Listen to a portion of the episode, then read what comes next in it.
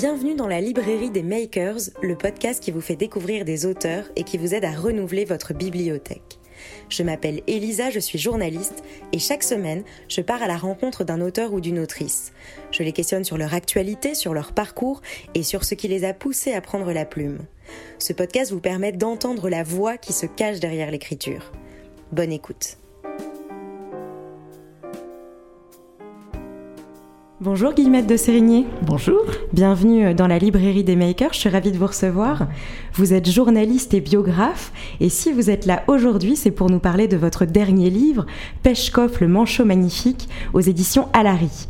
Avec ce livre, vous réalisez un beau challenge, puisque vous effectuez la biographie de Zinovi Pechkoff, russe juif, naturalisé français, homme au parcours flamboyant, héros de la Légion étrangère, homme d'influence, à l'ascension vertigineuse, que l'on connaît également sous le surnom de manchot magnifique comme dans votre titre.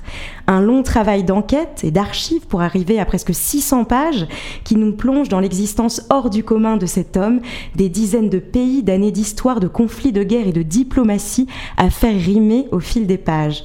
Qu'est-ce qui vous a poussé à prendre la plume et à vous intéresser à ce personnage ? À prendre la plume, ça c'est mon métier. À m'intéresser à ce personnage, c'est tout simplement la Légion étrangère qui est venue vers moi. Il se trouve que Edmond Charleroux, qui avait été la dernière compagne de Zinovi Pechkoff, avait ambitionné elle-même de faire un livre, et même elle pensait 2 tomes, c'est vous dire que mes 570 pages, non pas 600, ne sont quand même... avec des images, voilà, tout à fait. Des images en plus, sont presque modestes. Et puis la maladie l'a prise, enfin bref, les officiers, il y avait des officiers de Légion étrangère qui bénévolement avaient même exploré toutes les archives diplomatiques de Pechkoff considérables qui se trouvent au ministère des Affaires étrangères et donc étaient sans nouvelles d'elle.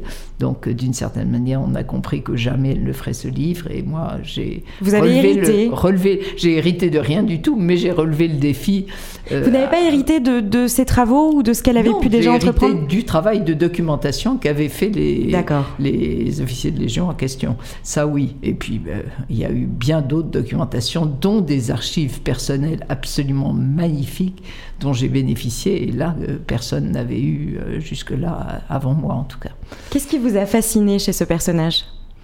Moi, ce qui me fascine peut-être le plus chez Pechkoff, c'est que c'est quelqu'un qui vraiment ne laisse personne décider de sa vie à lui. C'est vraiment, il trace son chemin, il aura des admirations, il aura même des gens à qui il aimera l'idée de ressembler, mais c'est lui vraiment qui décide de sa propre vie. C'est comme ça que ce petit enfant juif de Nijni Novgorod, qui est la grande cité des bords de la Volga, un peu paumé, fils d'un imprimeur, d'un petit imprimeur, il a perdu sa mère, il n'a pas brillé dans ses études, et tout d'un coup il rencontre la figure extraordinaire déjà qui est Maxime Gorki, qui est donc le grand écrivain prolétarien, oui.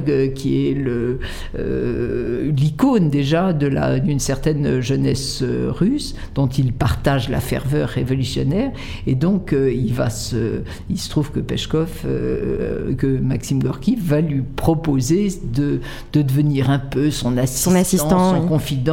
Et Zinovi Pechkoff se retrouve essayant peut-être de suivre son modèle, donc il demande le baptême dans la foi orthodoxe et il va devenir le petit Sverdlov, puisqu'il s'appelait Yeshua Salomon Sverdlov, va devenir Zinovi Pechkoff dans une seconde vie. Donc en ça, il est quand même dans la foulée de quelqu'un, mais c'est quand même lui qui choisit une nouvelle religion, qui te choisit un nouveau père adoptif, une nouvelle famille et bientôt, mais ça sera pour plus tard, une nouvelle patrie, la France. Tout à fait. Et une relation assez chaotique, puisqu'au départ, il épouse totalement Gorki et puis après, voilà, c'est une relation un peu complexe. Est-ce que vous pouvez nous dire 2 mots de cette relation ? Oui, ça c'est sur la vie, même tout à si fait. On prend vraiment toute la vie, c'est évident qu'autant au tout début, il y a une relation de très grande proximité dont témoigne cette correspondance magnifique qui n'a jamais été traduite en français entre Pechkoff et Gorki. Il y a un moment où Gorki dit « Je sens que mon cœur cœur est entrelacé avec le tien. Enfin, il y a vraiment une énorme affection qui règne entre ces deux hommes, qui continueront à se voir au-delà des divergences idéologiques assez longtemps, en gros jusqu'en 1927, c'est-à-dire une dizaine d'années avant la mort de Maxime Gorki. Mais les dernières années, c'est assez déchirant. Mais Maxime Gorki a une fin de vie qui est moche, c'est-à-dire qu'il a été complètement vampirisé par l'Union soviétique qui en fait son grand prophète et tout ça, et par définition il ne peut plus avoir les mêmes relations avec cet officier français qu'est devenu Zinovi Pechkoff. Quant à Zinovi, si lui cultivait cette proximité avec Gorki, il aurait beaucoup de risques à être taxé de double jeu, voire de haute trahison, et donc les dernières années de sa vie, de la vie de Maxime Gorki, il ne se voit plus guerre, mais on sent par exemple qu'au moment de la mort de Gorki, c'est un déchirement absolu pour Zinovi. Très bien. Alors, Pechkoff, quand même une aura magnifique qui vous a accompagné, je pense, pendant quelques mois de votre vie, pendant longtemps finalement. Presque 4 ans. Voilà, donc c'est assez énorme. Mmh. Comment est-ce que vous expliquez sa capacité à fédérer à travers les pays, à avoir cette aura et ce charisme ? Mais je crois que d'abord, c'est quelqu'un d'une infinie sensibilité et d'une merveilleuse connaissance de l'âme humaine. Ça, je crois que c'est ça quand même parce que c'est quand même inouï de voir à quel point il séduit, mais pas de manière superficielle. Vraiment, il capte l'intérêt de gens d'énorme qualité, même si tous ne nous plaisent pas forcément aujourd'hui, puisqu'on va trouver parmi eux Lénine. Mais donc je crois que ça s'est servi par sa connaissance de l'âme humaine qui lui permet donc quelque chose d'assez inné. Oui, je pense. C'est quelque chose qu'il cultive aussi. Et puis c'est un polyglotte, ça aussi. Parler aux gens dans leur langue, c'est pas rien. Si vous voulez, ça permet quand même d'aller plus loin. Or, il va tout seul d'ailleurs, là il n'a pas fait d'études, Zinovi Pechkoff, et il va tout seul apprendre l'italien d'abord, l'anglais et le français. Donc la plupart de ses écrits au bout d'un moment sont en français, mais au début il est écrit plutôt en anglais. Qu'est-ce qui a été le plus galvanisant pour vous ? Qu'est-ce qui a été le plus galvanisant ? Je ne sais pas, c'est les 1000 dimensions. Moi, c'est ça que j'aime chez cet homme, c'est 1000 vies, parce qu'il est tout à la fois militaire et d'un beau courage. Moi, j'avoue que le courage, je suis moi-même fille d'officier de Légion étrangère et d'une belle figure de la Légion étrangère. Donc, c'est vrai que le courage physique, c'est peut-être plus trop à la mode, j'en sais rien, mais moi, c'est vraiment quelque chose qui me fascine. Or, on va trouver que la deuxième rencontre de Gorki, ça va être la guerre. C'est-à-dire que la guerre, jusque-là, il a été le fils adoptif de Gorki, point. Après, il devient lui-même vraiment une belle figure de la guerre, et il montre sur les champs de bataille un grand courage, jusqu'à y perdre le bras en 1915 dans les combats d'Artois. Donc, je pense que d'où le surnom de Manchot. Voilà, le Manchot magnifique. Ce courage, mais ce courage qui n'est pas seulement physique, qui est un courage moral. Par exemple, dans les tranchées, et Dieu sait que la vie des tranchées, c'est quand même pas génial.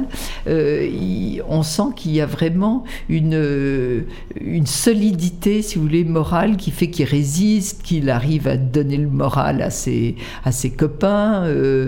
On le voit lire des poèmes jusqu'au creux des tranchées. Enfin bon, ça, c'est pas donné à tout le monde. Tout à fait. Alors moi, je suis obligée de vous poser cette question en tant que jeune journaliste. Face à tout ce travail, c'est quand même pas rien, toutes ces archives, toutes ces années. Comment vous avez réussi à lier tout ça ? Comment est-ce que vous avez travaillé ? Bon, d'abord, je pense que je suis journaliste, mais à la retraite, et que ça, jamais je n'aurais pu le faire quand j'ai travaillé donc à l'Express, au Point, à Madame Figaro. J'ai toujours été la spécialiste des grands entretiens, c'est-à-dire que ça, c'était ma marque de fabrique, c'était les grands entretiens avec, je demandais 2 heures de temps, ce qui n'était pas rien, et j'essayais de capter comme ça une certaine part de vérité des gens. Donc il fallait quand même d'abord avoir un temps disponible, parce qu'effectivement j'ai mis presque 4 ans entre l'exploration des archives au ministère des Affaires étrangères, qui en plus se retrouve à La Courneuve, c'est pas tout près, c'est près de Paris, mais il faut quand même y accéder. Et puis par définition, le manchot, il écrit de la main gauche, et je peux vous dire que les débuts d'écriture de la main gauche, c'est pas facile. Donc, il fallait d'abord que j'ai un temps extraordinaire, et puis une passion pour l'homme aussi, pour l'homme en général.